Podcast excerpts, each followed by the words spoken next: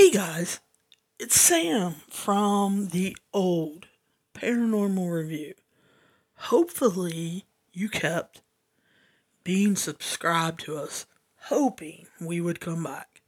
Well, after eight months now, seven months, we are back. We're under the name Paranormal Overtime.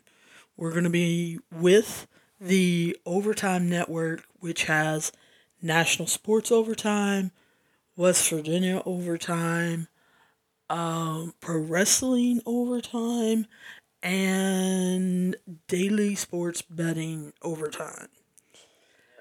We will this week be starting new reviews of some of the paranormal TV, paranormal research, things of that nature.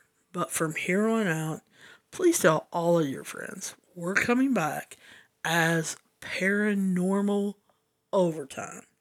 We're still going to be the same great show, giving you the same great reviews and popping questions and doing things like breaking down the Bothell Hell House or talking about the feuds like Zak Bagans going against Tony from the Warren family.